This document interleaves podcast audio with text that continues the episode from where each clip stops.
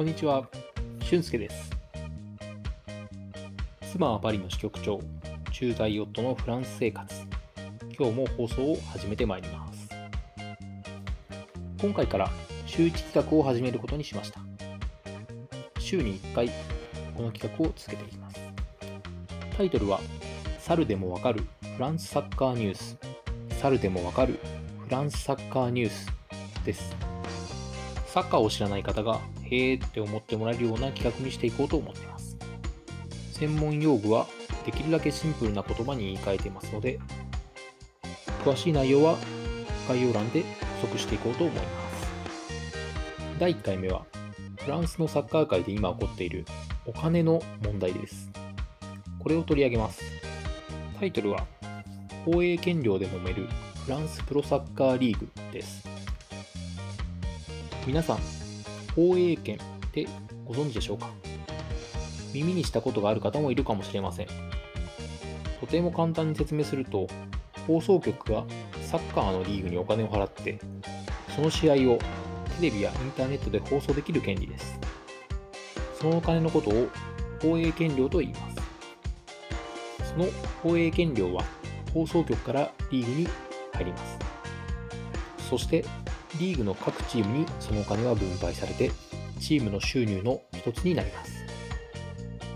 チームの収入は放映権料の他にもいくつかあります。例えば、ファンがスタジアムで試合を観戦するために買うチケットの入場料収入、チームのユニフォームなどのグッズを買う際のグッズ収入、スタジアムで看板に出ている企業などから入るスポンサー収入なんかがあります。チームはそういった収入から選手の年俸、スタッフのお給料などを支払ったり、チームを強くするために他のチームから有力な選手を買うお金に充てます。その中でも放映権料はチームの収入でかなり肝になるお金です。例えば日本の場合、2017年から DAZN というイギリスの放送局が J リーグに対し年間約200億円近い放映権料を支払って試合を放送しています。フランスのサッカーリーグも同じような仕組みです。フランスではテレフットというスペインの放送局がフランスのサッカープロリーグに年間約980億円の放映権料を支払う約束で試合を放送しています。日本の約5倍の金額。かなりのお金、すごいお金です。ちなみにフランスのプロサッカーリーグの名前はリーグアンと言います。目下フランスではこのテレフットという放送局とリーグアンが放映権料をめぐって問題が起こっています。というのもテレフットがリーグアンに放映権料を支払うことができない事態が今起こっているからです。このテレフットという放送局、実は今シーズンから新しくリーグワンと契約を結んだ会社なんです。2020年から2024年までの期間、全試合を放送することを条件に、年間約980億円を4年間出しますよと掲示をして、昨シーズンまで権利を持っていた放送局から放映権を奪ってしまいました。かなり高い金額を出してガツンと契約を結んだみたいで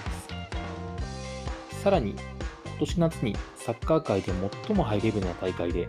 世界中でたくさんの人が観戦するヨーロッパチャンピオンズリーグという大会の放映権も買って放送しちゃいますと発表したところでした。しかし、遡るとこ、遡ること10月初旬、このテレフットは放映権料の値下げを求めてリーグワンに交渉をしました。リーグワンはそれを断りました。そのことがニュースになりました。さらにその数日後、再度同じようなニュースを見ました。それはテレフットからリーグワンへの放映権料が従来支払われるべき期日に支払われなかったんです。これは大変なこと。これで困ったのは各チームです。リーグワンに放映権料が入らないとチームにも分配されません。チームは今シーズンの当初からフランスの国のコロナ対策の一環で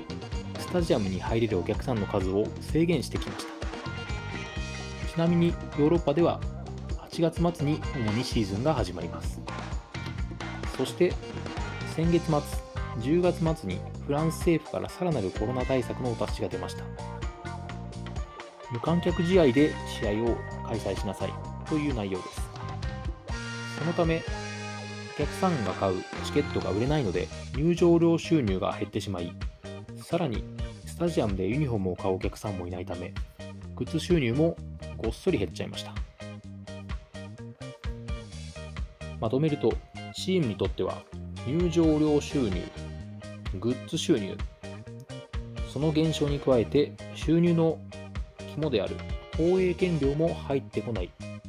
となると家計は火の車になっちゃいます。少し余談ですがこの放送局テレフットは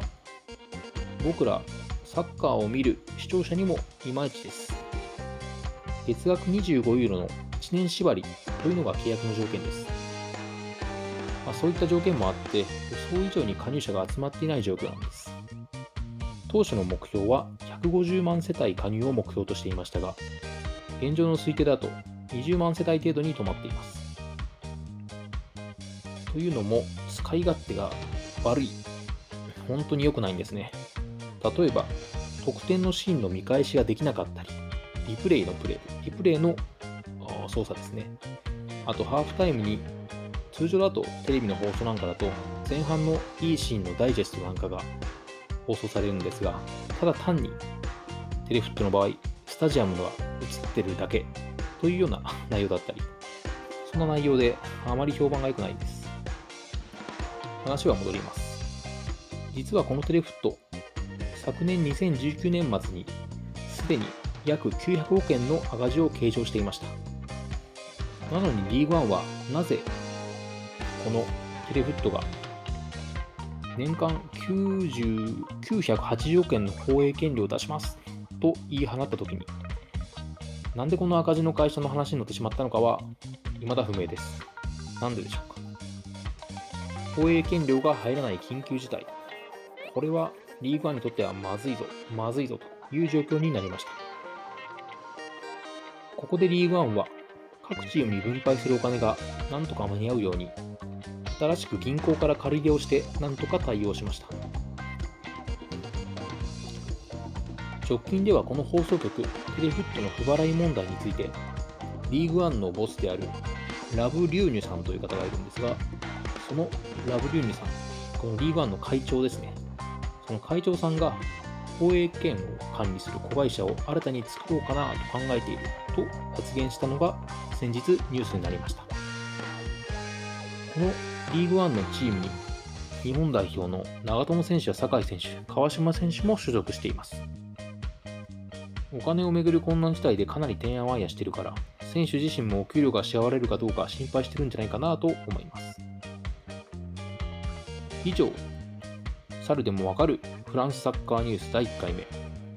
放映権料で揉めるフランスプロサッカーリーグをお送りしました。お耳を拝借しました。誠にありがとうございました。今後も週1ペースでこの企画を放送していこうと思います。よろしくお願いします。